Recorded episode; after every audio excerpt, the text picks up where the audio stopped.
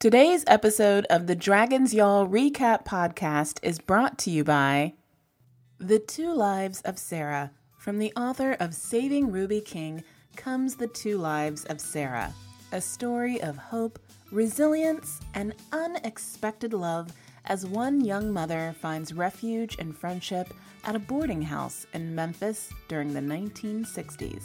The Two Lives of Sarah is available wherever books are sold. Welcome back to yet another episode of the Dragons Y'all Recap Podcast. My name is Jamie and I am your host along with Angelica and Ryan. And the way the show goes, Angelica is our moderator and Ryan and I chime in to give our feedback, our two cents, if you will, on each of the scenes that have happened during the episode that just broadcast this evening.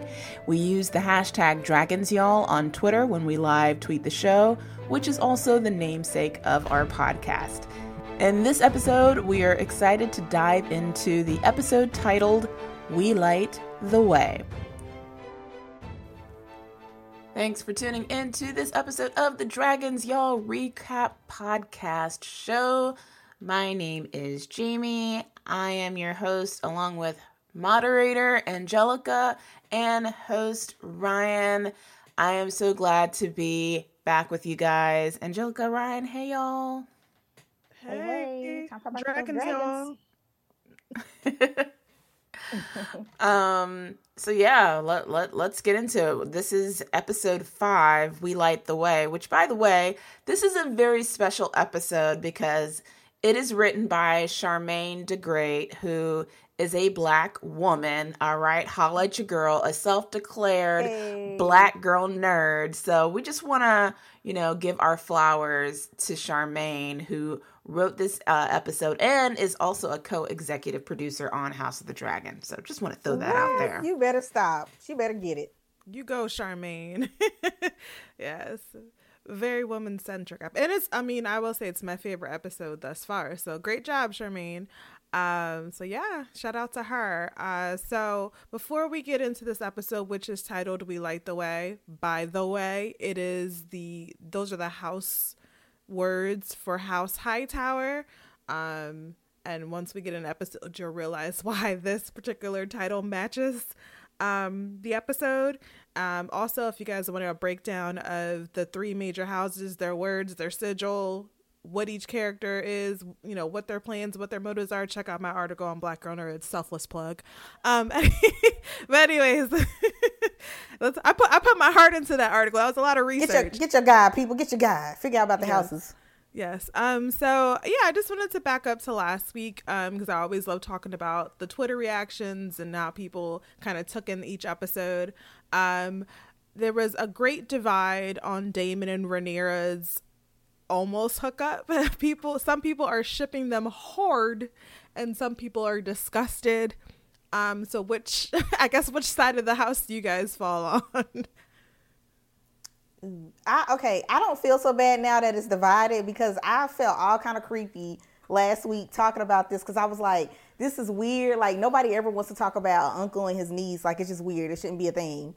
But I, it was just something that I, because I kept trying to dance around the term. I was like, because I don't want to say that it's romantic because it, feel, it still feels weird. But it was just like something about the two of them interacting. And it was like somebody that can like, you know, step to you a certain way that kind of match you. The energy is the same and you know, I could see her seeing that as attracted, or like being attracted to that. So I was just like, but yeah, it's it's still weird. I always go back to like I have to remember I'm in House of Dragon, House of the Dragons, so this is the world they're in. But it's very strange to say. Yeah. It's gro- it's gross. Um, I, I, yeah, just straight up, it, it, it's more than weird to me. I there's even though we're in the the Westeros and Game of Thrones world, um, A Song of Ice and Fire world, all of that. I think it's disgusting. It's gross. I think that you know we need to be shipping Rhaenyra and Sir Criston Cole, who looks way better, by the way. Me and my superficial self. I just think that you know if we're if we're gonna be shipping anybody, ship the guy that actually cares about Rhaenyra the guy that actually has some kind of compassion and really hardcore feelings for her. So I don't know, and I, I know we're going to talk about that more in this episode because we see how much uh, Criston cares for Rhaenyra, but like. Yeah, like that. Th- there's an actual potential healthy relationship that we can see in Rhaenyra that doesn't have to deal with someone she's related to. Um, yet people want to ship her and her uncle. Gross. I mean, it's a Targaryen way, and perhaps I'm some Right, like, I- I don't know It's the We're going that way, Targaryen way. It's the Yeah. Targaryen way, and I'm desensitized. You know, I read V.C. Andrews as a kid. Me so, too. you know. I did too. So you know, I mean, I don't know. He a little slaggerific. They got a little chemistry. I'm not mad at it. Like if I could, like I just keep reminding myself that if I was okay with Jon and Dany being uh, aunt uh, and nephew, I gotta, I got, you know, I don't, I, I it's just, mm, I'ma just for within this universe. I'm okay with incest. That's so terrible. But you know what I'm saying? Like it's it doesn't gross me out as much. That's all I'm saying. Um so yeah, the Twitter was very divided. Some people were like I was both turned on and disgusted by that scene. I had all types of weird feelings. so, you know, this show brings out the best and the worst in people. So there's that. Um another hot topic was yes, another hot topic was the Westerosi plan B. Um people were like, how does how does Westeros have more, you know, reproductive rights than most of the states in our country, right? Like, you know, they were saying like Vis- Viserys is pro-choice, so I thought that was funny. I don't know what you guys took away from Westerosi Plan B. Yeah, that's what I was thinking. I was like, is that a plan? Is that like a Plan B pill he just gave her? I was like, yeah, I, I, I paused that moment for a minute because I was like, what? Like back in the day, but yeah, this it's a trip. Like you compare it to like real life, the time we're in now, and it's just like really okay. So they got this in House of Dragons, but this is what we doing. But yeah, so yeah, that's interesting. I like I like, but you gave us like the facts behind it. Like I didn't know they had did the other stuff before, like you were talking about in like uh, GOT. So that's pretty interesting.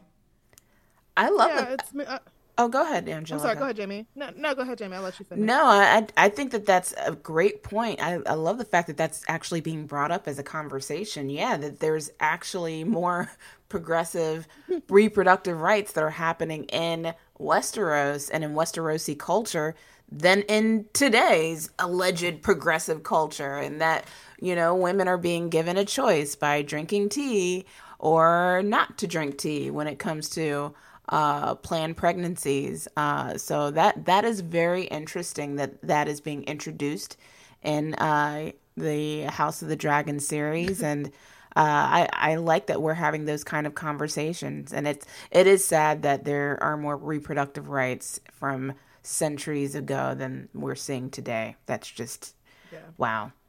yeah pretty sad i mean i'm in a i'm in a, one of the i'm in delaware so i'm in one of the good states but i was just like that's just sad um but yeah interesting i mean I'm, I'm sure the the showrunners did not anticipate this discussion because at the time uh roe versus wade wasn't overturned but not to get too political, but yeah, it's it's interesting that that's kind of getting brought up from watching a fantasy series. Um, and then um, yeah, and then so this episode, episode five, is actually the last that we'll see, at least for this season, of Millie Alcock and Emily Carey, who play Rhaenyra and Alicent. They're going to re- be replaced, aged up about ten years, in the next episode by Emma D'Arcy and Olivia Cooke. So. For those that are super fans of these two actresses, this is the last you'll see of them for the season. So it's a little sad because we're kind of gotten attached to them, at least to Rhaenyra. I don't. I know you guys ain't feeling Alicent like that. Oh, But- that's not true. I mean, you know, I gotta give us something for this episode. I feel I did feel bad. I will say I did feel bad, like a little bit, like a little bit. I like Emily Alright, Carey. I think she did a damn good job playing this role. I, I think it's she's a fantastic actor, and I I have very mixed feelings towards Alicent as the character. I don't hate Alicent, so I don't want people to get that twisted. It's just I st- still think that there's ulterior motives when it comes to her and her pursuits as queen. So we just don't see, you know, Angelica, we don't see eye to eye on that part. But yeah, I don't I don't hate Alicent at all. No. I just side eye her. That's my thing. Uh, yeah, yeah, yeah. Side eye, exactly. Oh man. All right. Well, that that is um, you know my my little two two cents for for you know the last episodes that we've been watching. Um, what were your thoughts on this particular episode when when you first watched it? What was your thoughts after you know it cutting off to credits? Um, I, I, I like this episode. Um, I like how it was kind of um, really showing a lot of people's like even deeper their true colors, like how we might see some of these people to turn out, and then like I like some of the alliances that are starting to form, like the seeds that are going to be planted. It's going to get real tricky. So, and you finally get to see some characters you've been wondering about. So yeah, I, I like this. It was like a lot of good, as Jamie's always saying, we're doing a lot of good character development right now. So, you know, I like I like how these characters are yeah, I like how these characters are coming out. So this is getting ready to get spicy. I like it. Yeah, this is this is my favorite episode of the season so far. Uh what do they say? It's the pentum pentul Penult- penultimate pen, penultimate. Yeah, I can never say that word. I can never say that word. I can always write it though. Um but yeah, yes. that that that that is what this episode is to me. Um I, I feel like a lot of climactic moments are happening with each of the characters in this episode. We're obviously going to dive into it later on, but we're seeing some uh, new characters opening up and seeing some revelations happening with them, and and it just gets super dramatic. And um, I like how the music intertwines with those dramatic moments um, to the point mm. where you know you're kind of on the edge of your seat a little bit. So it, it's not like action dramatic; it's more like like psychological intensity dramatic, and that to me is, in my opinion, kind of the best type of drama when you're watching these fantasy type of shows. So um, yeah, I, I I enjoyed it. It's it's my favorite so far. Yeah, I agree with you. That's it's my favorite episode so far. And when you mentioned the music, I, I listened for the score and I noticed they actually used the rains of Castamere, like a variation of it. Even though the Lannisters aren't this great house anymore, we as a fandom know the significance of that song. So when that's played in the background, you should expect dread because I think we're all still traumatized from the Red Wedding. so they know what they're doing when they insert that score. Uh, so yeah, I was I really enjoyed this episode. I'll probably like rewatch it just for the hell of it because I I really loved like the wedding and we'll get into all that. So we open up in the Vale of Arryn. Um, it's been talked about all season. You know, Daemon's constantly being banished here, but we finally get to see where he's supposed to be. Um, so we see the castle runestone. It's the seat of House Royce, which overlooks the sea. Uh, Lady Rhea Royce, who's played by Rachel Redford, rides on horseback. She's on her way back from a hunt. She just, you could tell she's like, you know, Daemon calls her a bronze bitch, but I'm gonna call her a badass bitch because she just took down a deer. she took down a deer by herself, and so she's on her way back home. She's greeted by her cousin Gerold, who asks, like, "Hey, do you want me to ride with you?" And she's like, "Nah, I'd rather ride alone." So she's en route and she's stopped by a hooded stranger who she immediately recognizes as her estranged husband, Daemon. They greet each other pretty coldly. She asks him why he's returned. You know, you're trying to finally consummate your marriage to me. And she says, like, the sheep are willing, even though I'm not. You know, the sheep might be prettier. Um, so she's insinuating, like, she knows all the horrible things he said about her. It's gotten back to her. Um, and not only does she talk about the sheep, but she also asks, like, what are you going to do now that your brother has finally gotten tired of you and put you to the side in favor of a little girl? Mind you, this whole time, daemon doesn't say a word. You just notice he gets closer and closer to her horse. Um, so she's like, What are you going to do now? Are you going to strike down the child? Or, and as he gets closer, you can kind of see it's dawning on her what he's about to do.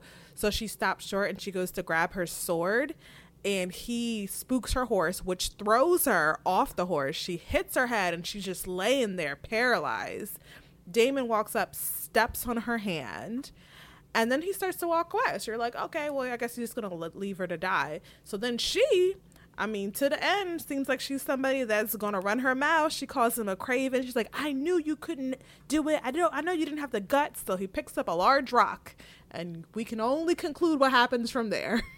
so stop there for that scene in the Vale for you guys. Um, this was the first character, um, Lady Rhea Royce, that I wanted more of. This is the this is the first character for me. Usually when they like you know like the crab, I I was done. I was like I don't want to see any more of that. But this was like the first character for me where I was like, because like you said, she was a badass. I wanted to see that anybody that can challenge Daemon because he was given like like hella crazy stalker vibes, like walking up to her. And, you know, it's like anybody that can challenge him because he's always got something going on that he's planning um, to work in his benefit. So I love how she came like direct and she was like, I'm like, I'm not dealing with this. I know what you're about. You never hear you. I know you want something. What is it?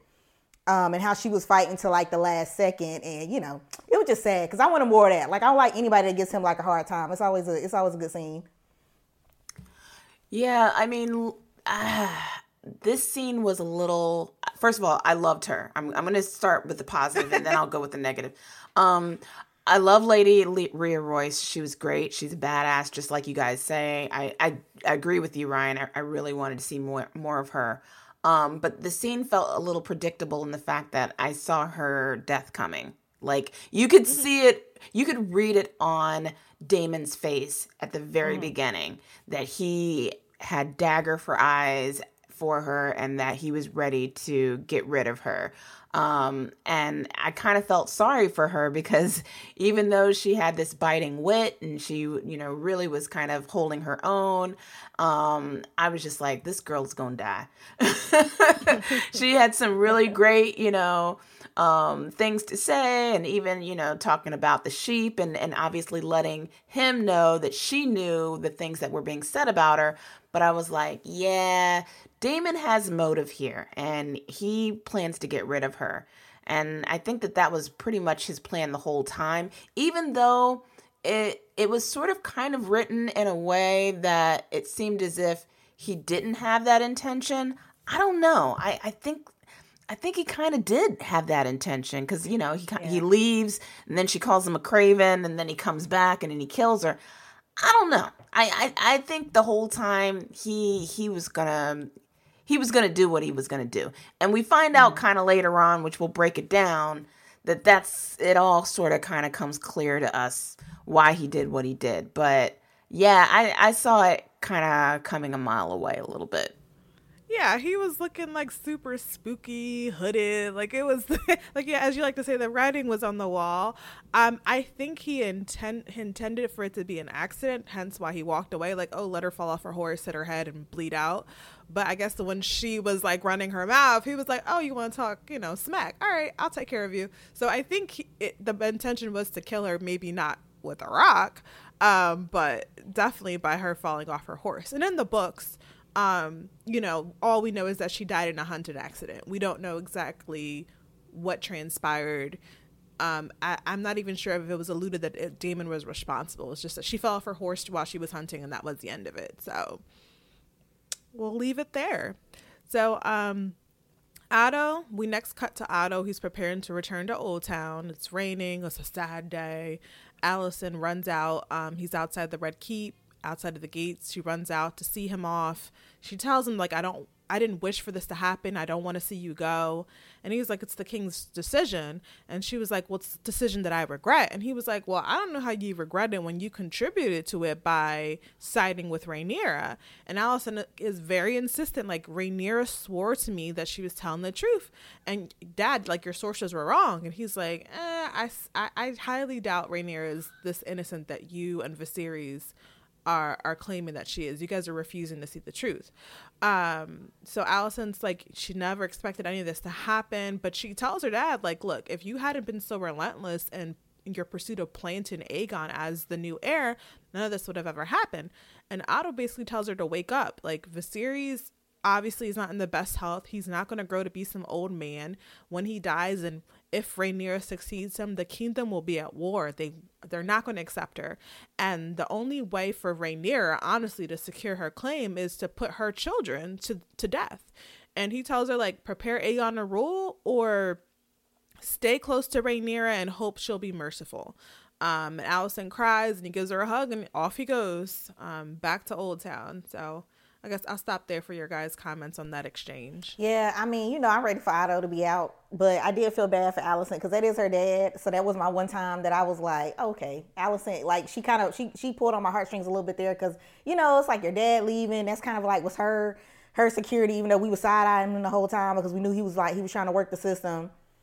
Um, and I think I don't know. I think Alicent goes through a lot of things in this episode that I know we're gonna get to, where it like takes her up to a whole other level. And I think it's just interesting to see that unfold in in um in the way um you know this character is portrayed. So I just I don't know. I found that I would say she was very interesting this episode. Usually I don't say that because I'd be hating a little bit because I know Alicent got some games she running, but I don't know. I, th- I found her very interesting in this episode, like how she kind of unfolds. Gotcha, Jamie. Yeah, I mean Otto is still pulling the strings. He ain't even the hand, but he's still doing it. He's still working as if he is the hand. Um, uh, so you know the the seed he he's he's planting the seed, and the seed has now been planted in Alicent, and this is going to obviously fester into what we'll see of the more mature Alicent as we get into further episodes. Um, so yeah, I mean, I, I do feel a little bit bad here because she still does want to stay loyal and um, maintain even that friendship with Rhaenyra.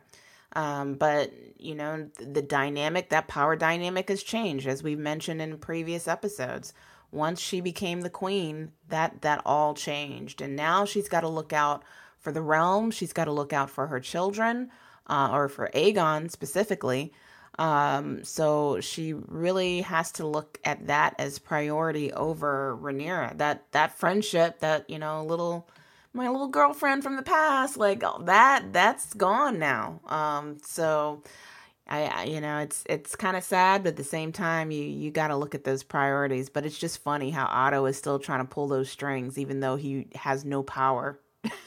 but he does have power over his daughter. So mm-hmm. you know that that's all he has left, and he's still leveraging leveraging that as much as possible. So, um, man, Otto, man, you you you something else, boy.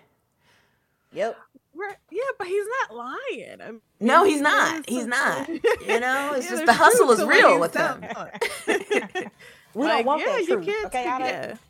Your kids are going to get murdered in their sleep. Like you, you, it's either you you you boss up or you make make nice with Rhaenyra and hope that she's nice in return. You know, it's she's kind of thrown to the wolves. She's on her own now that her dad isn't around. So mm-hmm, you feel for the girls.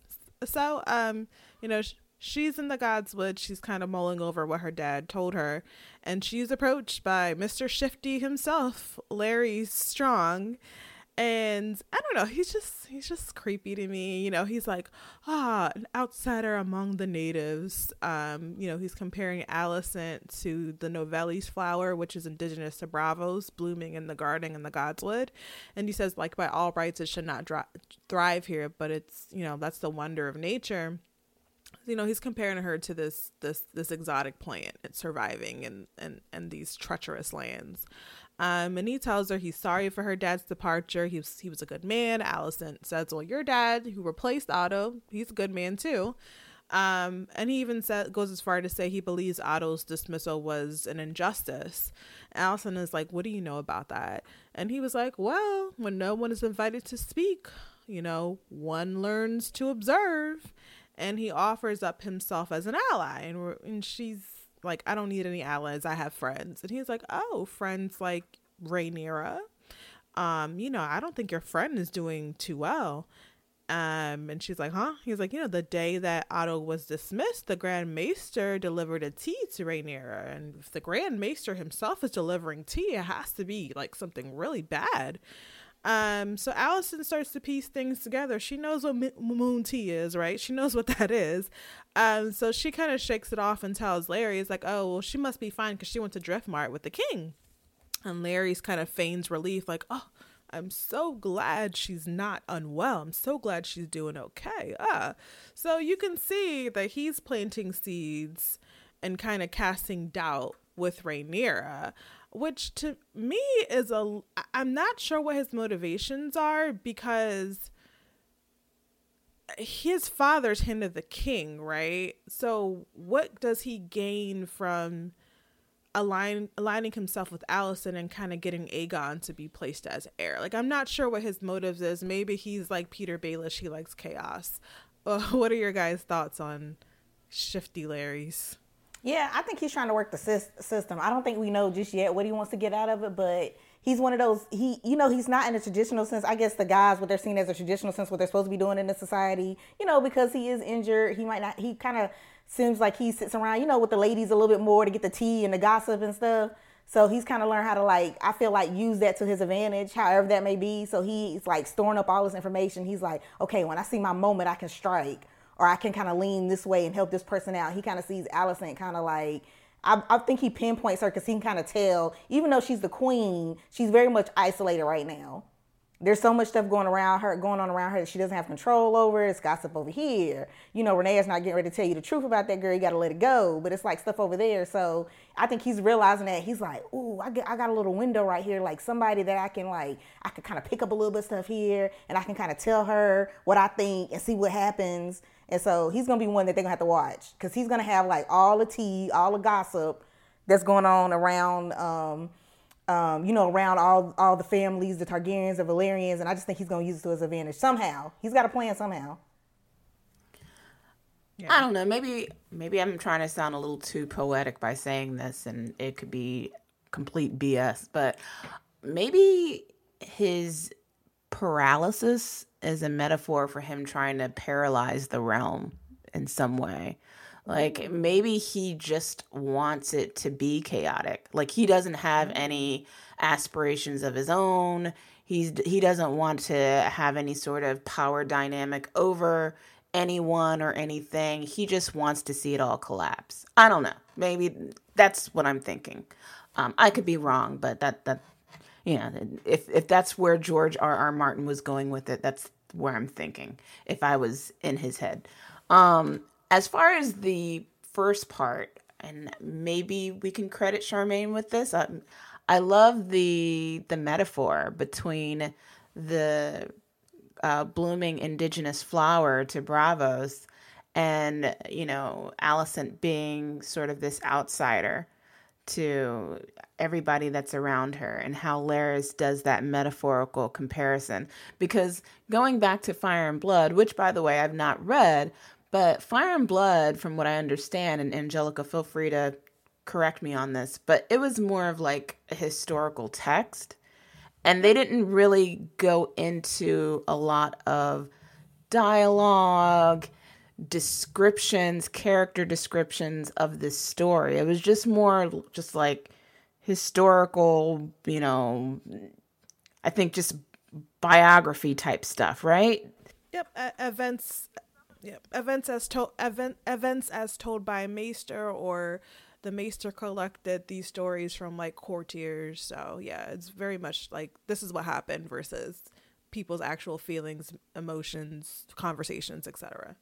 Right. So like this conversation that Larys is having right now is just I believe is mostly organic from probably the screenwriter. So I just really like the way that it was delivered and um, I just thought that that was beautifully said about the flower and it, you know, being different and being an outsider. So just I just wanted to point that part out. Um, but Larys is a very interesting character.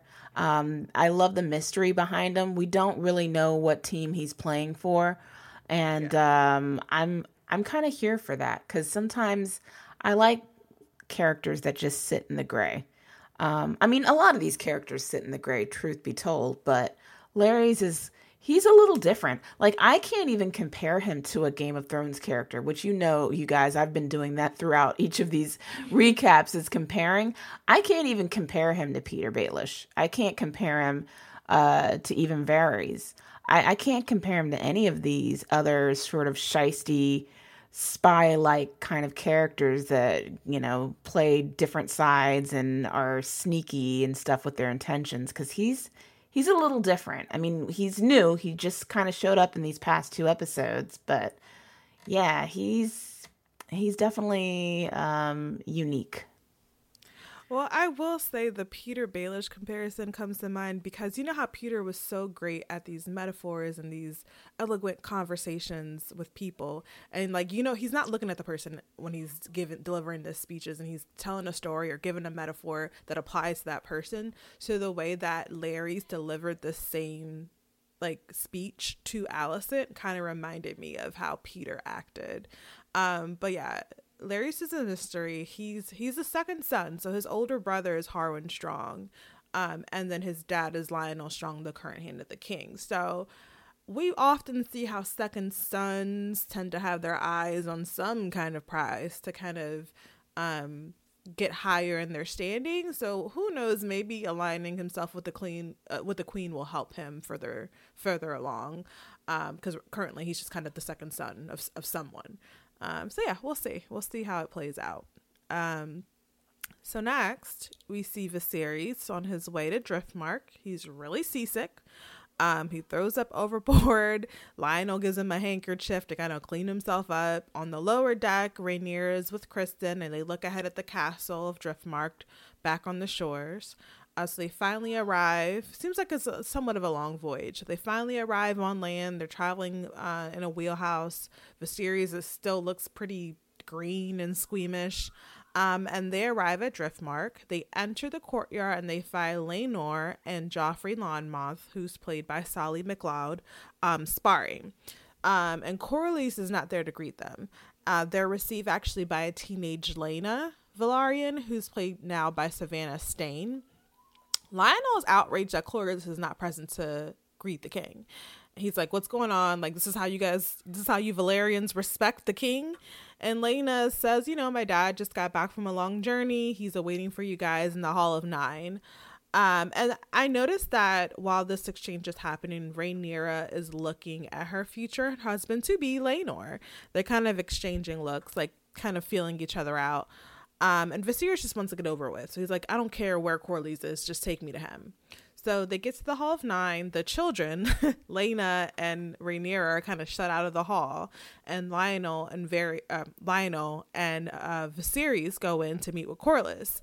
And I just quick side note: so when they went inside the hall, I noticed there was like bust with helmets with like skeletons, almost like busts with helmets on top. I don't know if they're they're like the skulls of you know former rulers of Driftmark and then behind them there's this great mural of all the adventures of the Valorians uh, Velaryons at sea. I don't know if you guys picked up on those little details.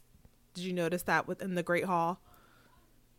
Yeah, I was kind of wondering. I, I noticed there's a lot of stuff like when you get into the Great Hall and we just in going to see, um, um, you know, the, this castle the way he's built. It's like so many little things that catches your eye that I thought was really creative. Um, but I'm glad you pointed that out. I did see that, but I didn't know what to make of it. So I'm glad you pointed that out. Yeah, I wasn't sure what that was. Yeah, maybe we'll get like an inside the episode and they talk about it. But I was yeah. wondering whose heads those were. Mm-hmm. I was like, whose yeah. skulls are sitting there? Um. So yeah. So Corlys greets him, greets the king. He actually bends the knee. Um, and he notices like Viserys is coughing up a storm. Rhaenyra, Rhaenys, excuse me, bursts in and she's like, "Cousin, so happy to see you." And she grabs his hand and she notices that even though his hands are gloved, that he's missing fingers. So she's like, "Are you okay?" And he says, "Like I'm fine." So Corlys congratulates Lyonel on his new posting. They kind of start having like little pleasantries. Um, and he even talks about um, Rhea's death. Like, I'm so sorry to hear about the death of your, you know, your sister-in-law. I heard, you know, I've heard Rhea's dead. And Rhaenys notes is it was an unfortunate accident. She was thrown from her horse, and her neck and skull were crushed. Um, so, you know, foul play is kind of implied, um, being that Rhea was known as a skillful rider and hunter and you know Viserys says she was a good wife, and then Rhaenys notes like it's such a shame that they had no heirs. You know, Daemon and Rhea had never had any children, um, and Daemon actually stands to inherit Runestone, which is you know the seat of House Royce. Uh, so I'll stop there. There's more in this scene, but we'll stop there for that revelation about you know what Daemon has done and what his motivations were. Um, I just go back to the Viserys real quick on the ship. He was making me sick. Like I couldn't wait for that thing to land. I was like, oh my god! Like he just looked so he just looked so bad. I'm like I feel like he's always like it's just like coughing or something. Like I don't know what I don't know what kind of poison or what I don't know what's going on. But it's just like he he'd be on the struggle bus sometimes. But yeah, so I was ready for him to land, and I was like, yeah, hear him go find Lord Corlys because yeah, he looked like he's better fall over like any moment. Right. I was like, you need to sit down. Yeah, I was like, no, you need to sit down. Cause I just thought at any moment, I was like, he's getting ready to pass out. Cause he just looked, he was like sweating. I was just like, oh God, it was getting ready to happen here. But um, yeah, um, uh, Ray Rhaenys, I have to get their name. I think it's like so many R's of this. She, I felt like she was giving a complete read on Daemon because I felt like she knew what was going down. Like she peeped what was happening, but nobody was saying anything. Cause Viserys was like, yo, let's just get this over with. Like, I don't feel good. Let's just talk about the kids. Like, get this marriage done. But I felt like she was trying to tell the story like she knew, like she already knew what he was doing. So I, I thought that was interesting because we don't get many scenes with her, but I feel like when she comes on the scene, it's like she doesn't really like mix words. She gets to the point. Um, and then she, she, you know, she's always trying to help Corlys kind of make his way through things because sometimes his, we all know his like his sometimes he can get real like at a high level about what he's feeling and his emotions and everything. And I feel like she kind of puts that in perspective for him and kind of helps him along. I think they make a good partnership. But um, yeah, so I thought that was interesting. I just like the way she was kind of reading everybody, and she doesn't have to do it like she does it very subtly. Like she don't have to make a big deal about it. She just kind of stick it in there and then move on. Um, I just find it interesting that the Velaryon kids are aging way faster than the Targaryens, but you know that's just my little nitpick. they were much. They were at least in this in this show. They were a couple years younger than Rhaenyra, so let's just blame it on puberty and growth spurts. Yeah, I know. Um, I knew. Yeah. I knew that that would probably be the the comeback for that, but still, I mean, there are kids that are like teens that age fast too. So, but yeah, I know. For the sake of the show, Millie looking the same makes sense, but anyway. Velaryons are aging faster. Um, so I think this scene was great. I, I, you know, poor Viserys, like you said, Ryan, he is struggling. I mean, we're we're speculating at this point that he may have grayscale, but this is like more than grayscale. Like he's throwing up and missing fingers. I mean, grayscale. I don't think he'd be having fingers missing and stuff. Um, unless they amputated them, I guess. But um, yeah, there, there, there's, there's a lot going on with Viserys that I am def, definitely concerned about at this point. And um, as far as the speculation towards um, um, Ray, Rhea, Rhea, Rhea, Rhea, Rhea, Rhea, one of those. Rhea, Rhea. that goes back to what I was saying before. Daemon's intentions, and and you know he is stand to inherit Runestone. So I I think his intentions all along was to get rid of her, and and that has a lot to do with what he stood to inherit. And we we know that he didn't like her to begin with. So getting rid of her wasn't exactly something that took a lot of effort. so um so yeah, that this this part of the the puzzle is no surprise and I, I guess uh Rhaenys probably also saw that writing on the wall too, which is why she's throwing that out there. Yeah, and I think we also should, note the timing. Like bef- at the beginning of this series, Daemon was the you know supposed heir to the throne, right? So he's lost that to Rhaenyra. Um, in doing so, he also loses Dragonstone as a potential seat for him. So all he has left is Runestone, which is actually, you know, belongs to his wife. So by killing his wife and not having children, now he gets a fortune. Because at the end of the day, we've talked about second sons a lot with this show. He's a second son. He doesn't really have much. So by taking Rhea's life, he gains a beautiful castle and probably a hefty inheritance. So, um, yeah. And then when you commented about the Viserys, I did want to bring up this fan theory that's been running around. So they say that whoever sits on the Iron Throne, um, the Iron Throne is kind of like almost like the sorting hat in Harry Potter. It knows who's worthy and who isn't. So it says that an unworthy king gets cut by the throne. And with the Viserys, it seems like he gets cut, but then he doesn't heal.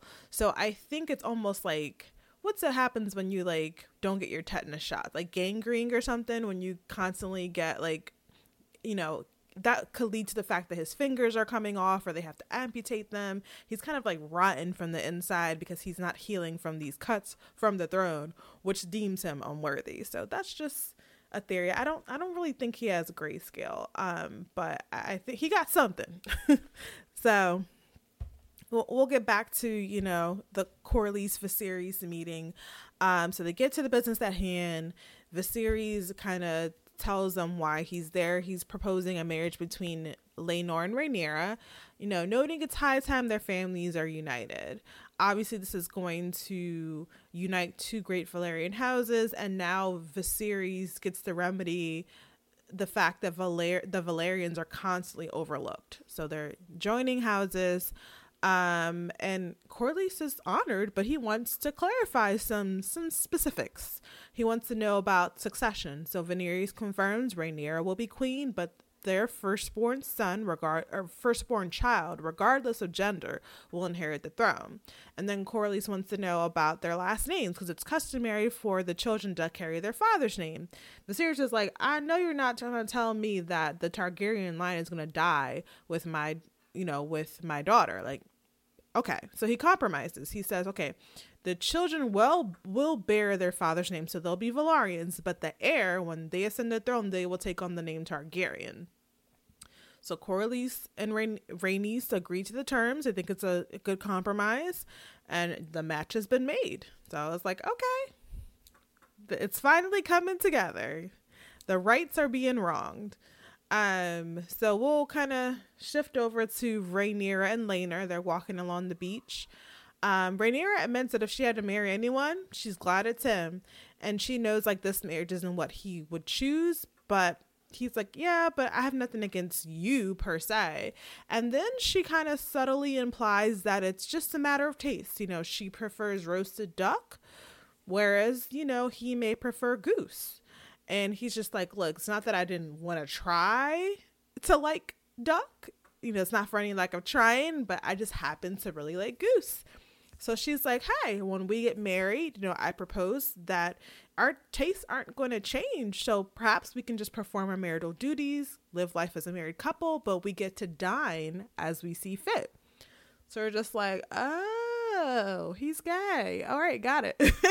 I just like the the goose duck comparison. Um, so I'll stop there for you guys on those last two scenes.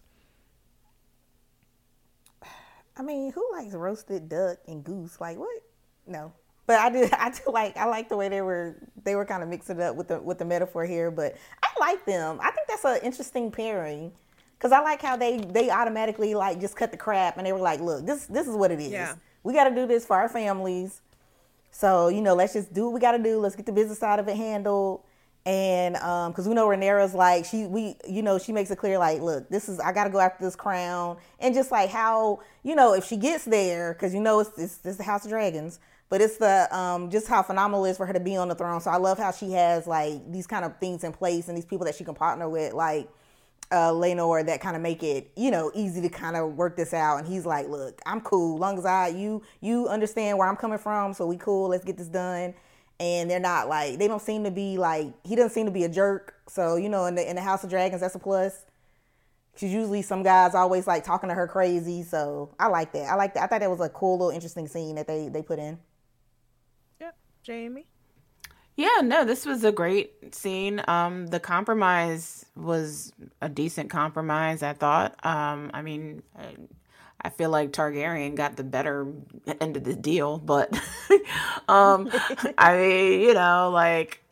Uh, okay um, but anyways um, and I, I like the fact that we see that between Rhaenyra and Laenor that they already know mutually okay you like who you like, I like who I like. Let's just make this marriage work. So, what's really kind of cool about both of these scenes, they act in parallels. Both mm-hmm. compromises are happening here. There's compromises happening between the Targaryen family and the Velaryons, and then there's this compromise happening between Rhaenyra and Laenor. So, I really kind of like the way they these two scenes, you know, sort of act in, in tandem with one another, and that's that's pretty cool.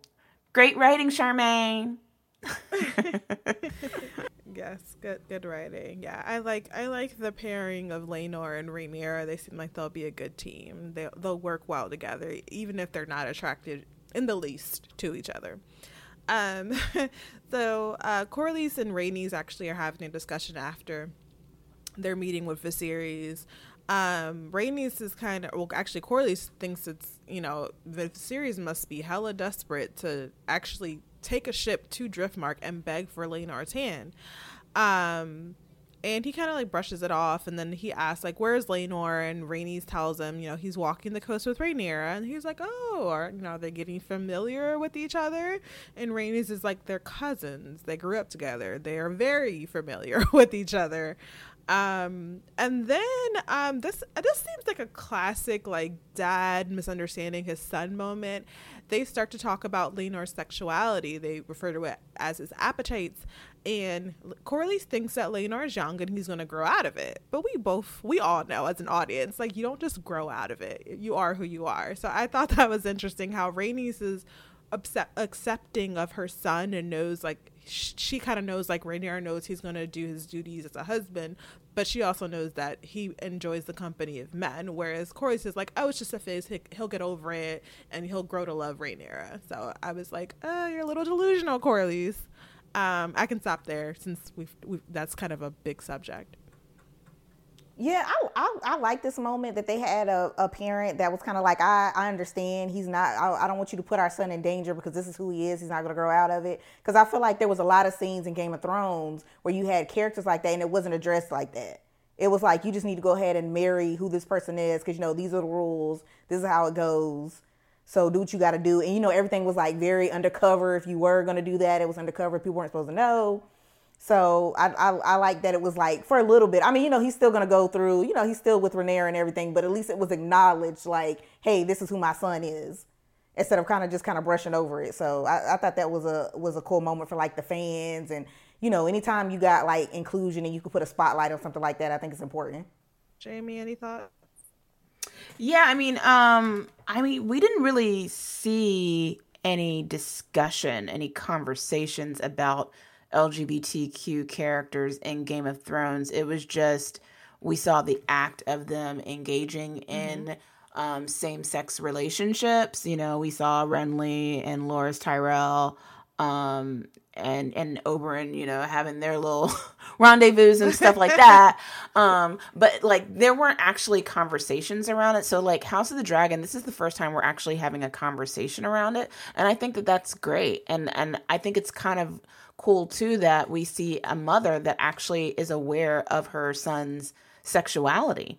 And like you said, like she's obviously accepting of it. Um, I mean, I guess accepting of it in the fact that she's just aware of it and she just knows that this is who he is. Um, and Corlys on the other hand, thinks that he's going to grow out of it. And you're right, uh, Angelica. Like that's a, that's not reality. That's a very ignorant thing to assume. So, um, you know, reality check Corlys. He ain't gonna grow out of it. um, right. He so, likes what he likes. yeah, yeah, and th- this is who he is. Um, so uh, I I just think that this is um just a, a, a really interesting and really a first for the Song and Ice and Fire universe for us to see a conversation around um, sexuality, and I, I I don't think we've actually seen that before in the um, in this in this universe. So yeah. Yep, yep. Both uh, Rhaenyra and Rhaenys are progressive queens on this show. Um, but you know, don't get it twisted. She is still concerned about her son. Um, she does feel like him marrying Rhaenyra is going to put him in danger, um, because she knows that you know, being someone that was already overlooked for being a woman, she knows that a woman as a queen, as a ruler of the kingdoms, is not going to go over well.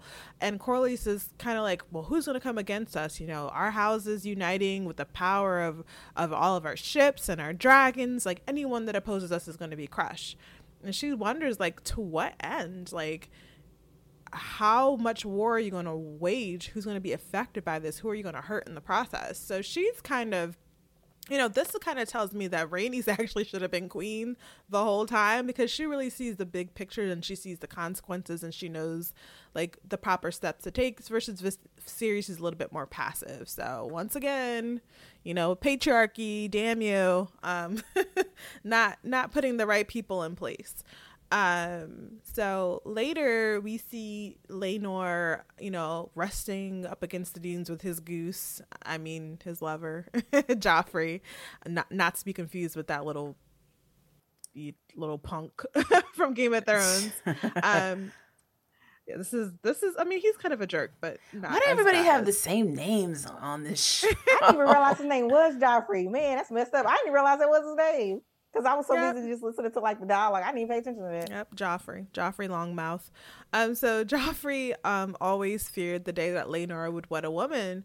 Um, but he's kind of happy that Rhaenyra has kind of given him the freedom to do as he wishes. So it's like, oh, this isn't half bad. You marry a woman, but you still get to be with me.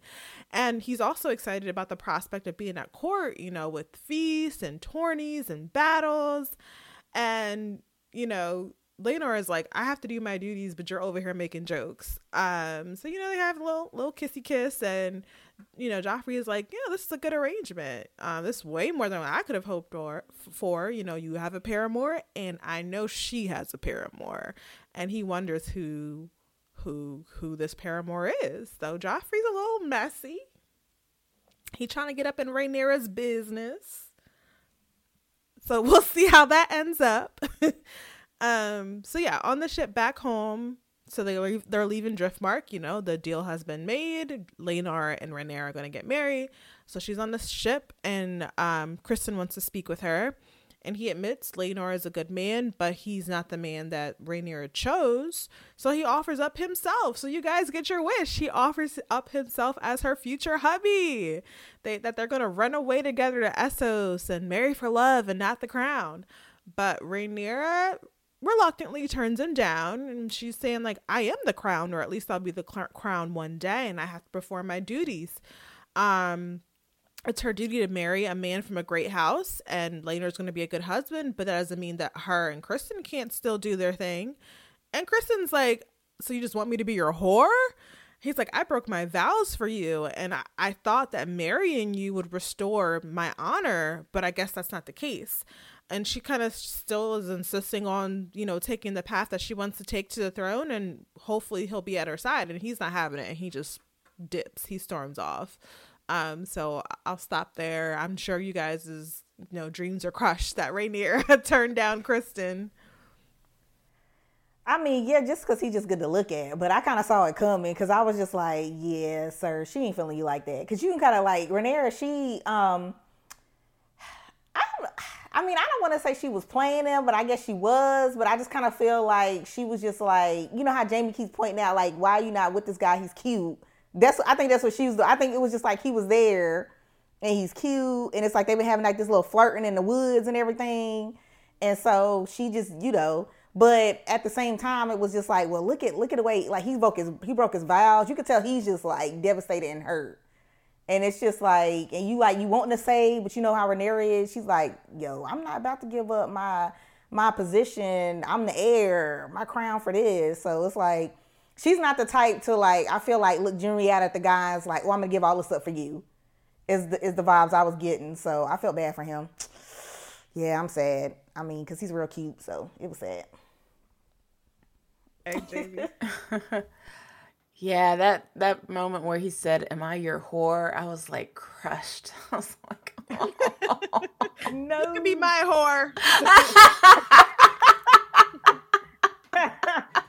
I know that's right, for real. Um, be my whore any day. Okay. Um, yes. Yeah, I mean, yeah. Oh, Criston. Oh boy. Yeah, it was it was rough. I mean, th- we did kind of see this coming. Like, th- this isn't a relationship that was going to be long term. I don't think she was using him. I think that she was infatuated with him. I think that he opened up. he was like a sexual awakening for her. Um, because she did have that moment where, you know, she just got really aroused and, you know, he was just there at the right time. So I don't think she was using him, but also, you know, the reality is she she is a princess and and and he is, you know, her her knight servant and that's not really a reality for her to be in a situation where they just run off and get married. I mean, they could, but um, I don't think that that's something that was the plan, at least for for her. So I I understand her I understand her decision. I personally, it's not a decision I would make. I, I wouldn't want to be hooking up with my cousin or my excuse me with my uncle. Um, uh, I'd rather be or her cousin, or her cousin, yeah, or her cousin, yeah, her two year old cousin. Um, but uh, yeah, I, I I would much rather you know uh, go and marry uh, Criston instead. But yeah, it's it's a sad thing. And as far as Joffrey is concerned, he's just messy to me. There's just something about him. He's just he's just one of those people that just wants to get into everybody's business. And I'm like, dude, just keep to yourself and be do your little thing with Laenor on the side and keep that private and stop getting into everybody's business because you just want to be messy and and there's too much messiness going on in this world right now or in this little uh universe this ecosystem that we're dealing with for you to be getting into everybody's business. So that's all i gotta say. Yeah joffrey messy boots little messy little queen so we'll see how that works out for him. So, um, so Alicent, um, she's watching from her terrace as Viserion company returns. You can tell he's really weak from this trip, and he collapses in the courtyard. Um, so not looking too good for our boy Viserys. Uh, so Criston enters the Red Keep, and he's summoned to Alicent's chambers. So she voices her concerns uh, about Rhaenyra and the night that Daemon returned, and she speaks about these rumors of her, you know, not being so innocent. And, you know, she wonders, being that Criston is her sworn protector, if he knows anything about what happened. And Criston, uh, believing the rumor to be about him and Rhaenyra, not her and Daemon, he actually admits to it. He's like, the sin you speak of, the sin, the sin you're alluding to, I did it. I was like, "Oh, you sweet, sweet summer child. What's wrong with you?" Um, and he he asked her for mercy. He's like, "Look, instead of torturing me, I know my punishment. Torturing me, you know, extending my life. Just just give me a quick death." Um, and Alicent starts to piece it together, like, "Oh my gosh, Rhaenyra lied to me." She was lying by mission. No, she did not have sex with Daemon, but she certainly had sex with Criston. So, you know, she decides not to tell Criston about Daemon and just says, like, it's okay. Thank you for your honesty. You're free to go. So he leaves with his life and his job. So good for Criston. Um, so I'll stop there because I feel like that was a pretty important scene. So something shift with Alicent as far as her allegiance to Rhaenyra. I like how Alicent is like basically wearing a shirt like "Tell me your secrets right now." Because everybody's just like showing up to her and just revealing like things, and she's she's kind of like pulling for it, but not really. It's kind of just falling into her lap. So I thought that was interesting. Um, this this whole episode, but I, I like I wonder if like the like the this Targaryen family is like so or like things that were going on here was so messy that you like and they were tired of people getting away with stuff, so they like tighten the reins in Game of Thrones. Because I feel like you had some of this stuff going on right now that people you would end up seeing somebody like I don't know, beheaded or something like just something ultra dramatic because they like, you know, mixed up relationships, was over here when they supposed to be married, was doing this and doing that. And like nobody would ever admit to it, but they always get caught. And then you would end up seeing them dead like the next episode or something. And I feel like they get a little bit more, you know, it's a little more leeway. Like he's just coming and confessing, like, hey, I did this. I think you should kill me. But she's like, no, I, I see something else here. I just need this information and then lets him go. I don't know. I don't know. Maybe I'm reading too much into it, but I just thought it, it feels like it's a little looser than it is in Game of Thrones world. There's no high sparrow, so you know. Right. Like everybody just keeps walking. Right. It just feels like you could just admit it and just keep moving, keep it pushing. Yeah, I mean, this was a calculated move on her part. She that's you know she chooses to forgive him because I feel like now she has another ally. But uh, mm-hmm, Jamie, mm-hmm. your your your thoughts on that? Situation? Um, I mean, I I think this scene is the scene where Alicent is kind of through with Rhaenyra at this point. Yeah, she's she's done. Um, and the the nail in the coffin. I think Otto. I remember back when I said he planted the seed. So this is where the seed begins to take root. Grow and yeah it takes root and it grows and um and then the nail is in the coffin at this point so yeah i i think that um you know we'll we'll see what's going to happen further as far as how Criston's relationship with Alicent plays further into this, but I do feel sorry for Criston in this moment because he's like, just kill me. I'm like, no. what are you talking about? You're too cute. Yeah, he's like, don't torture me, just kill me. I was like, no, what are you talking about, dude?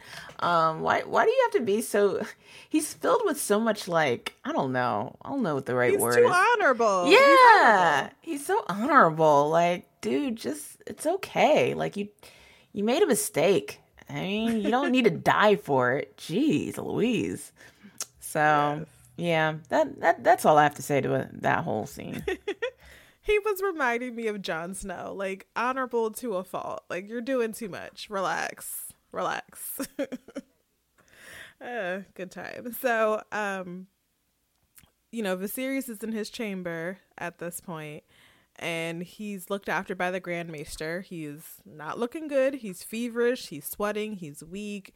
Um, we see at this point his arm is exposed. Uh, up until now, he's been wearing long sleeves. He's been wearing gloves, so we don't really get to see the full extent of the damage to his body.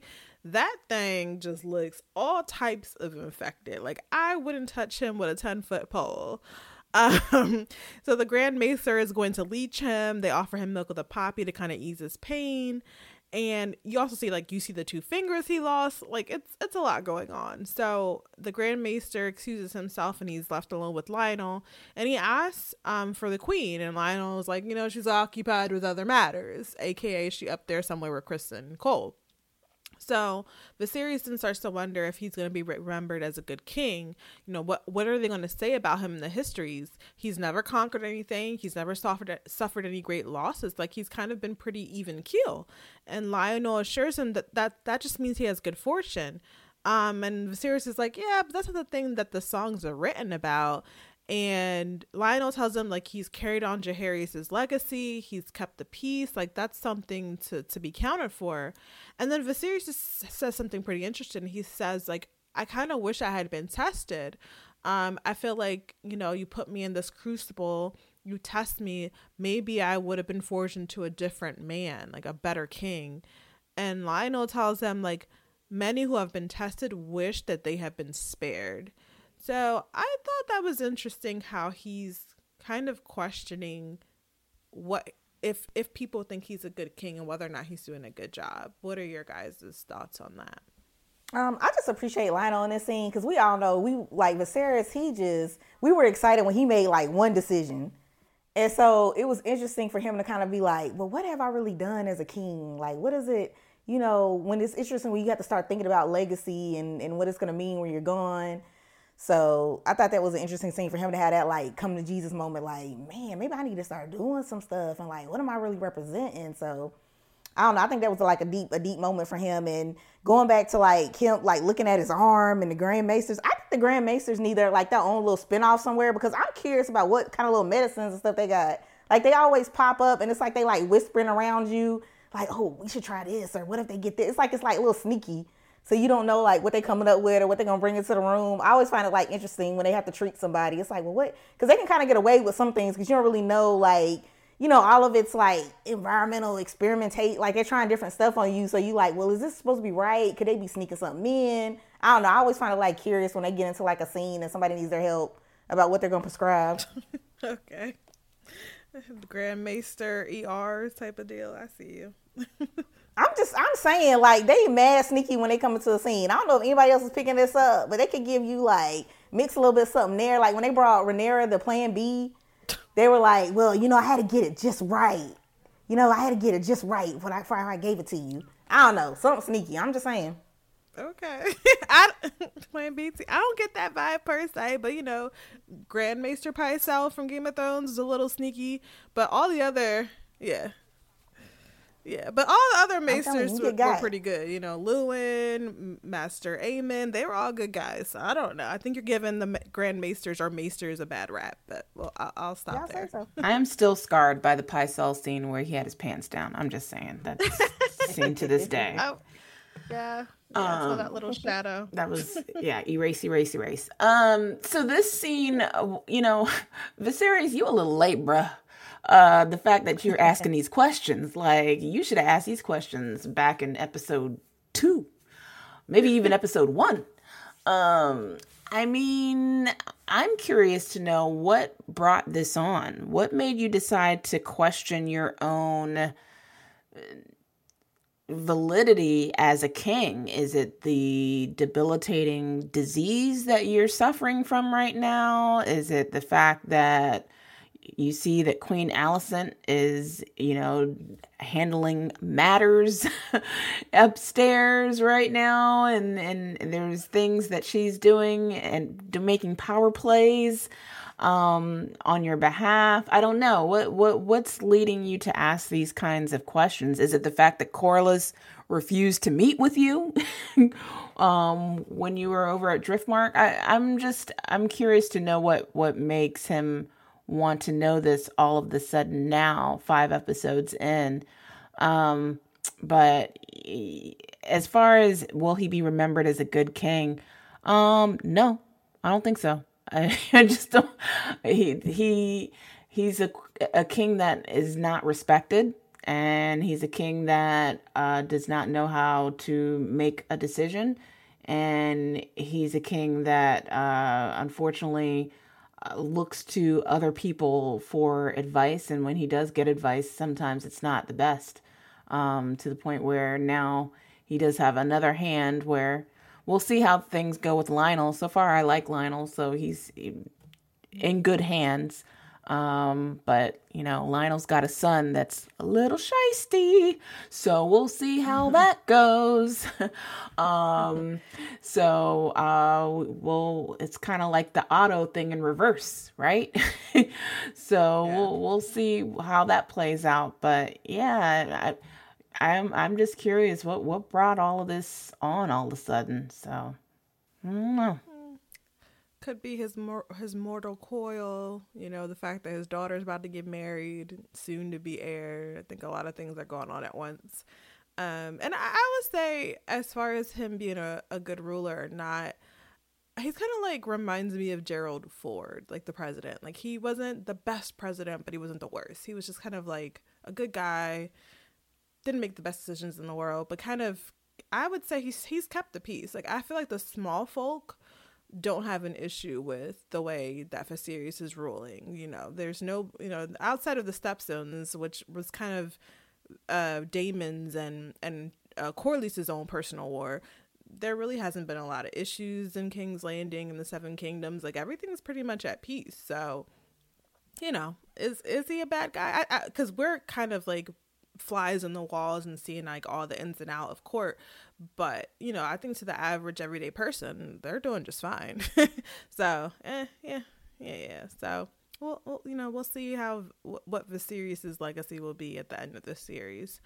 Um so the Velaryons and I love this scene. The Velaryons are on their way to King's Landing. They got their great fleet which kind of reminded me a lot of when um Daenerys left Essos was on her way to Westeros. Like it was just this big great epic scene.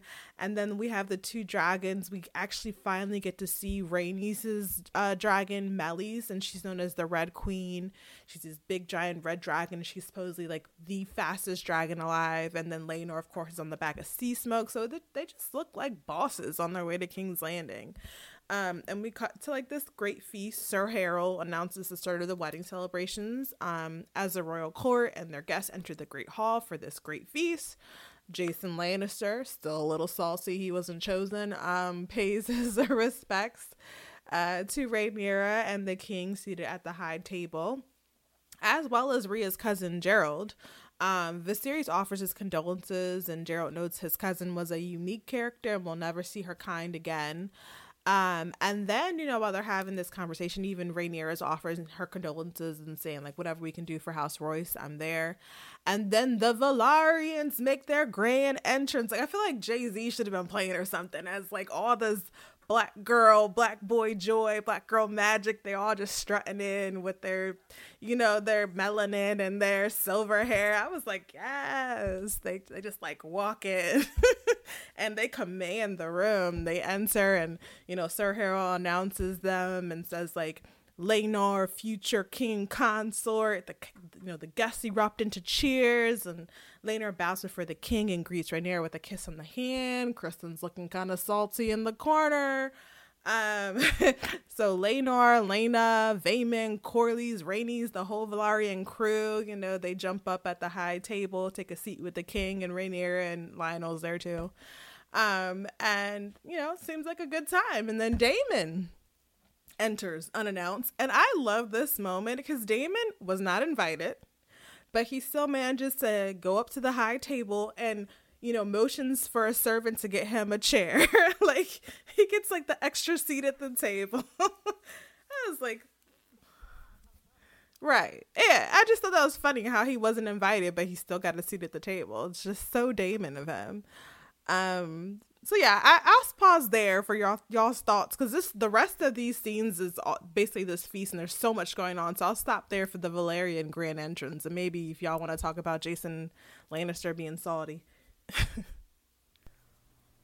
yeah, I'm here. Any Velaryon interest, I'm here for. Yeah, they they looked amazing. Yeah, yeah that was great. Um, and uh, Laenor and I think they look good. I was like, we know what's getting. I was like, y'all look good together. They cousins, but they still look good. But yeah, I, like I said, any Velaryon entrance, I agree with Angelica. Happened like keep it coming. I want them to enter like every scene because it looked amazing when they came in. Um, and then any um I think Len- uh, Laenor and Rhaenyra they look good together. They cousins, so it's still weird, but they look good together. Um, so you know we gotta. It's a. It was a calm before the storm. So I think everything uh, was uh, pretty cool there. Jason Lannister. I just love. I know he's gonna be like a hot mess when he enters. So I think I'm just at this point. I love it because it's just funny um, to see how like what kind of jokes and stuff he's gonna make. And I like how Rhaenyra and um, Viserys kind of give each other a look like, oh god, I'm glad he gone. Like I, I like how they kind of side eye and give each other a little look when he when he comes through. But he is he is a hot mess. Like we we can see about his family. But yeah, every time he comes on the scene, you know he gonna try to crack some kind of like inappropriate joke or it's gonna last too long. And you like, sir, please get off the stage. But yeah, so I thought that was funny. All right, uh, Jamie.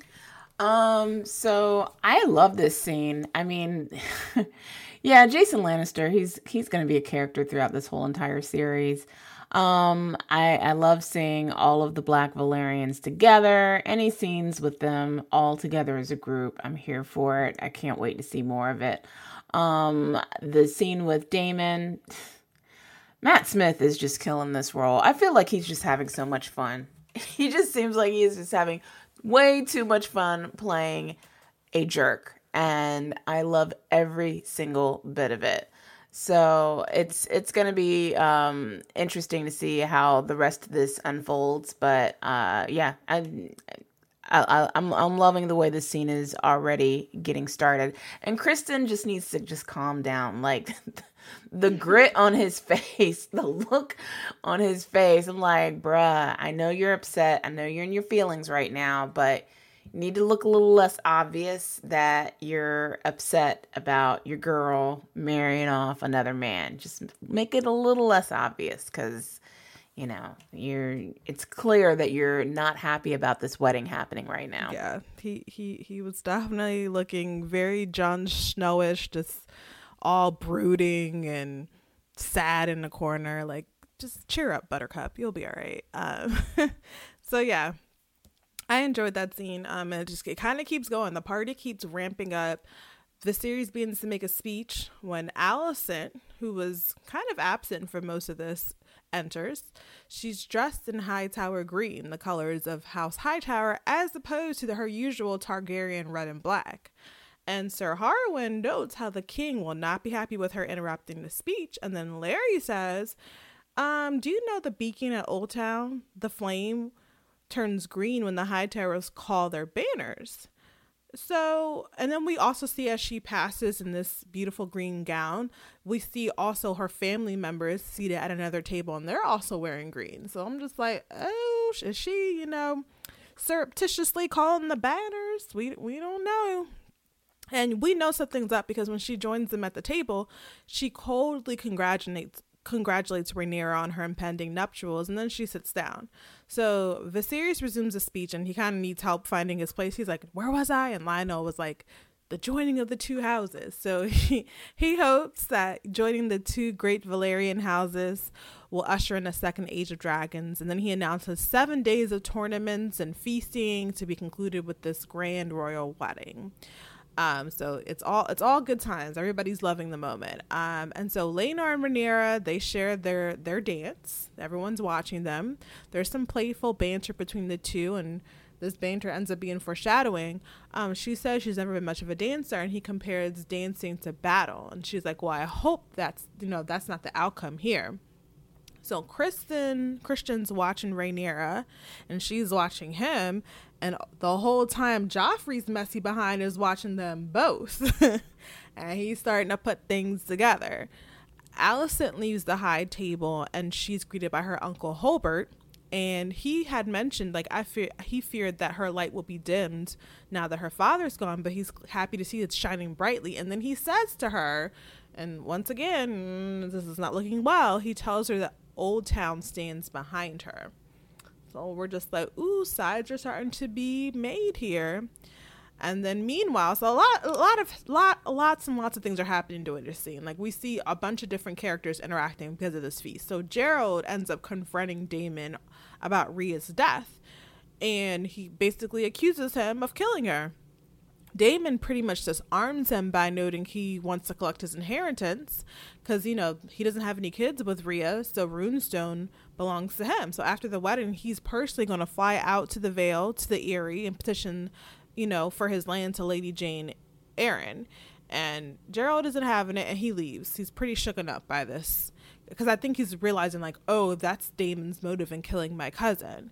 So all this is happening, and then Daemon happens to peep Laena all grown up from across the table and she leads the dance and Daemon joins her and, and she's saying like, "Oh, you're almost as pretty as your brother." And she's like, "Haha, I'm flattered." They start to flirt. She offers up her condolences for the death of his wife. And she even says like, "You're such a great catch. You're a Targaryen prince, you're a dashing knight, you're a dragon rider. He's single. Maybe she can help him out with that." Like, you know, some some things are going. Um, so there's still a lot going on, so I'm gonna stop there before I start to go on in the next few scenes. So what did you guys think of those various interactions? Man, it's just so much in the scene. You don't know where to look. You like you feeling one thing about one character, and then it goes into another character. Um, but I guess I'll go. I guess I'll go back to the beginning. I guess I'll start with Rhaenyra and uh, Alicent's entrance. The entrances uh, in this episode, by the way, were on point. If Alicent ever had an interest, it'll be that moment right there, where you know she came in with the dress Viserys, he over there looking already sick, like he don't know like what's happening. And you know, he's all he's kind of you can see that like look on his face where he's like, okay, now what is she really doing? What is really going on right now? And so yeah, I like I like her slow walk down in the green and Rhaenyra. To me, this was the point. Jamie Jamie does make a good point. Like you see it throughout the episode where you or other moments where you can kind of tell their friendship is done. But to me, like that look over she did Rhaenyra when she looked over to Alicent, and um, you know, both of them kind of like Alicent kind of making eye contact, but not. That to me was like the moment there where it was like you can comp- you can comp- like clearly tell two opposite sides. You know, Rhaenyra's objective, Alicent's objective. You know, especially when you get to see her walk over to the table with the Hightowers, and you get to see her talk to her uncle. It's just like some clear divides going on here that I thought were really played out and like slowly, slowly revealed. But um yeah this was just I, I, just love the i love this moment um for this show where these characters like had to be like it's like how many scenes do you have where everybody's like all the major players are in one room and they're kind of bouncing off one another? Um you know Daemon and his hot mess of it all you know his um people you know getting confronted about um his wife and and you know him interacting uh, with Laena, which I thought was like that threw me off a little bit. But then I like I love the the the flirting was interesting when they were down there on the on the um, on the floor. So I think that'll be something to, to look out for. That'll be interesting. But yeah, I just it was just it was I love this because it was just so much to look at. You don't know like what alliance you're rooting for yet. Who was like who's good at who's like all the way good or bad. Lots of gray as Jamie always puts it. So yeah, I like this scene. Jaime. Yeah, so this was if if it wasn't obvious before, it's obvious now that Alicent is done with Rhaenyra and um, maybe even done with the Targaryens um, in a sense. I mean, the the Hightower Green was pretty much it. I thought it was interesting just seeing Viserys' reaction to it. I would have thought that he would have been a little bit more defiant and and and her wearing that because to me, that's almost a sign of disrespect. But I don't know. He's like a freaking like a welcome mat. Like he just he just seems like you could just walk all over him and he just you you can just get away with it. So um yeah, uh, that that was that was pretty much it. Alicent has made her stance known and that is how she feels. And going back to Matt Smith again, man, this dude is having so much fun being an a hole. I love it. um, I mean, it's that was a great scene, by the way. That exchange between him and um, Rhea's cousin, I just thought that that was just like so funny. I mean, it it was sad, but it was it was it was a very interesting and, and funny scene to to watch um, because Daemon is just that dude. He's just a prick. Um, so mm-hmm. yeah, like he he knew exactly what he was doing, and and then the guy, what was his name? Hobart? No, no, not Hobart. Hobart. Uh, Gerold, Gerold, Gerold, Gerold, Gerold Royce. Yeah, Gerold Royce. You know, he's like clueless about the inheritance part. He's like, huh? and I'm like, oh yeah, uh, all right. So like the fact that he was even clueless about that aspect of their relationship and that he's st- standing to inherit all of Runestone. It's like, bruh, I, you know, I got this. Um, so yeah, and great scenes. Yes. Incredible. Yes, and yeah. there's more to come. And I don't know. I mean, I know Criston is a cutie pie, but I don't know. Daemon and his swagger, like, he could get it. I'm sorry. I'm, I'm weirdly very attracted to him and his he's just chaos and but he's also very like uh what's the word like he's also very thoughtful and he kind of thinks a couple steps ahead i don't know he's just all over the place and i kind of like it like he does something to me anyways um so so Joffrey, I'm just, see that's what Renee is saying. I'm just saying. Yes, I'm just pointing out. I, I mean, I'm telling you that's what she's saying. If Daemon was my uncle, I don't know if I would have those weird feelings, but who knows if I was a Targaryen, maybe I don't know. Anyways, yeah, I'm talking about if, yeah, in, in House of Dragons okay. where you don't really have rules apparently. Okay, yes. Well, as a viewer, um, I don't, I never really found Matt Smith uh, that swaggy, but mm, as as Daemon, I'm kind of feeling him. He's he's doing something to me. Anyways, so messy Joffrey tells Laenor that he knows who Rhaenyra's paramour is. It's Criston and now they know, both know each other's secrets. And then he takes it a step further because Laenor is like, "Shh, keep your mouth shut. Like, be quiet. Why lower your voice?" Like he's Joffrey is just such a messy queen, and he decides to go ahead and introduce himself to Criston, and he taunts him about Laenor and Rhaenyra being this good match, and then he was just like, "I love Laenor, and I know you love Rhaenyra, and I think we both should look after them and guard their secrets, and in return, we will be safe." And then he walks off, and Criston isn't very happy about this exchange, and he grips his sword like you can tell he wants to stab Joffrey in the face. Um. So while all this is happening, Rhaenyra dances with Sir Harwin, and then Daemon ends up cutting in, and they start speaking in their High Valyrian. And he asks her, um, you know, is this what you really want? And this whole time Viserys is watching, he, you know, he's not a big fan of Daemon and Rhaenyra being together. So he's like eating like kind of furiously and nervously. Uh, so Daemon um and notes that Laenor is a good man um but he knows that she's gonna get bored with him. Like he's gonna bo- he's going to have you bored senseless within days. And Rhaenyra reminds him that marriage is a political arrangement right? And Daemon's was like well my political arrangement has recently been dissolved. So she tells him like okay well then take me. I'm i'm not wed yet the hour is near. You're armed. I know you could take out my king's guard easily. Take me to Dragonstone and make me your wife.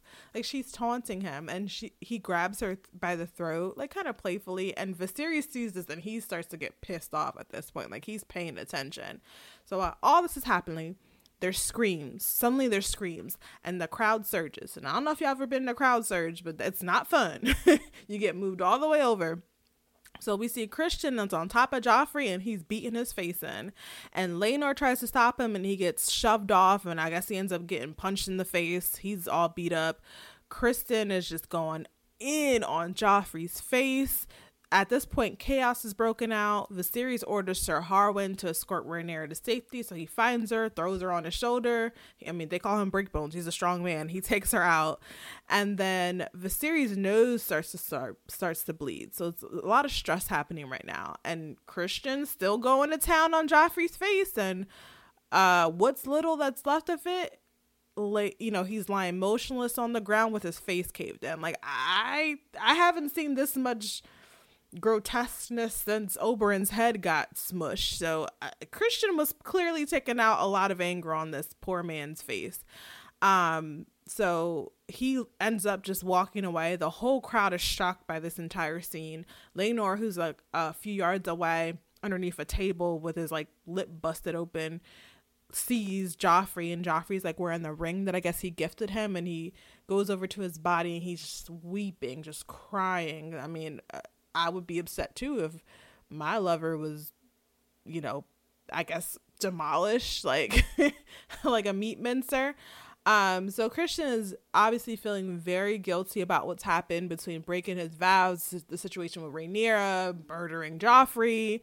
He prepares to end his life like samurai style. He like takes his sword, starts to stab himself. He's at the gods, but like you know, among the gods, ready to meet his maker. And before he can finish, Alicent stops him. So I feel like at this point, they're about to be like some type of partnership between them. Not only has she forgiven him for his actions, but she also pretty much saved his life. So there's that. And the very next scene, we see Viserys is not playing no more games. He's not wasting any more time. Rhaenyra and Laenor are wed immediately after this disastrous feast. They seal their union with a kiss. Viserys ends up fainting. The camera pans back, and we see the rat drinking from the puddle of blood, most likely uh, Joffrey's blood, uh, on the floor. So it just, I don't know what for- that foreshadows. I don't know what that means, but we all know Westerosi weddings never go off well. So that's the end of the episode. So I'll, I'll stop there for your guys' final thoughts. I'm just glad it was another red wedding. When I heard the screams, I was like, "Don't do it." I was like, "Do not do it." But it it was like it was you know when you messy like Joffrey. I mean, I hate it for him because I felt bad that you know Lenora had uh uh had to go through that moment. You know, it's sad. It's somebody that you love, but it was at the same time he was just egging it on like all all the episode trying to like you know figure out what the what he can you know what Rhaenyra who she who was um she had on the side I guess and and what um you know i guess kind of want to have some leverage or something but it was just like if you're in that position just just you know coast along. So because that's what happens. I mean he he stepped um to Criston and you can see like chris is already in his feelings. He's already in like the worst breakup mode ever and just still like just just just sitting in the corner just sulking. And it's like was that really the time for you to go up and talk to him so yeah, that was that that scene was rough, but I was like, you saw him. They were kind of like planting the seeds throughout the episode where you saw Joffrey being a little bit too messy. It was like you were getting away with it, and you and you pushed a little bit too far. And yeah, I mean, I agree with getting this wedding done because, uh, like Angelica said, you know how weddings go down, so they had to go ahead and get this done because they were like, yeah, we don't need any more of this. And the icing on the cake was there was a rat at the. I was like, it was a rat for me I was like, it's a rat when it's like the rat at the end. It's just like drinking the blood. I was like, yeah, that only only House of Dragons ends like that. So yeah, so yeah, that was good. That was a good fade to black moment right there. Jamie, um, I just really like the um back and forth with the music and the scenes. Like, okay, let me let me see if I can articulate this well. So there was like these pulsating moments where you see the beat of the drum and then you see them mm. dancing around in the wedding and then you see the the beating of Joffrey's face to the ground and like all of these different scenes beat by beat and it like as the scene is cutting from one shot to the next and then you hear the sound of the drum and you hear the sound of the violin like the way they all just sort of um are in symphony to each other it's just so beautifully edited and well done and it just added to the intensity of this moment that I really enjoyed this scene and it had me on the edge of my seat during really honestly this whole entire wedding feast scene to be honest this yeah. this was just a small part of it but the whole wedding feast scene was just just brilliantly orchestrated in terms of direction, writing, producing, all of that. So just kudos to the team that put this whole thing together.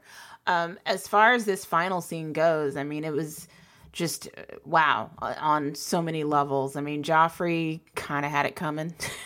I mean, that's what happens when you get messy. I mean, dude, you could have prevented that. Like, if you just kept to yourself and just minded your business, you wouldn't have gotten, you know, your face basically uh, bashed in by by by Criston, And Criston was in his feelings. Like th- this was not the moment to to piss him off, and that's what exactly you did.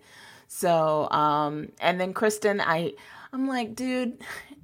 Why, are you like first of all he's honorable in saying that he wanted to die and then you're really to try to kill yourself over Rhaenyra really okay um, but I'm I'm glad that Alicent stopped him, and I agree with you, Angelica. I feel like there is going to be some sort of alliance, um, some sort of uh, new power dynamic relationship between him and Alicent, Since yes, now that she has forgiven him and now also saving his life, that's going to shift uh, the relationship that they now have um, as a result of this moment.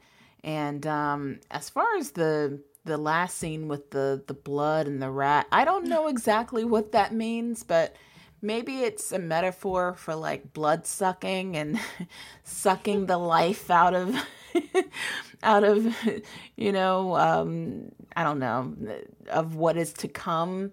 Um, but there there it could mean something of like sucking the life out of something and, and, and blood sucking. So that's that's what I'm thinking. Um, but yeah, I'm I am curious to know eh, what, what what exactly does that mean. Yeah, like the the the realm is going to bleed, and then the scavengers of this are going to benefit. Like I feel like Larys is a rat, so he's gonna benefit from all this chaos. Like it has to mean something, but I, it, I mean, it was very poetic the way it was shot. Yeah, and I mean, I know yeah, and I know we mentioned Charmaine, but I also wanted to point out that um, there is actually a woman director for this episode, for this one and the one before. So um, Clare Kilner directed "We Light the Way," and she also directed um, last week's episode, which was uh, what was it, the um, King of the Narrow Sea. So this was probably, like I said, my favorite episode so far. Between the writing, the way it was shot, the party, and the way the party went left like it's just i was thoroughly entertained the entire time. So and like i said so we actually say goodbye to millie and to emily. They're not going to be you know around for the rest of the season. They're going to be replaced by older actresses. So i they had a good run. I really enjoyed their performances. So yeah it was it, good times. Their watch has ended their watch has ended. oh well, we bid All you guys right. goodbye, and um, we bid you guys goodbye that are listening, and we enjoyed live tweeting with you. We'll see you next week. Of course, use the hashtag on Twitter, Dragons Y'all. And uh, thanks for tuning in and listening to us, and we will see you next time. Bye. Bye.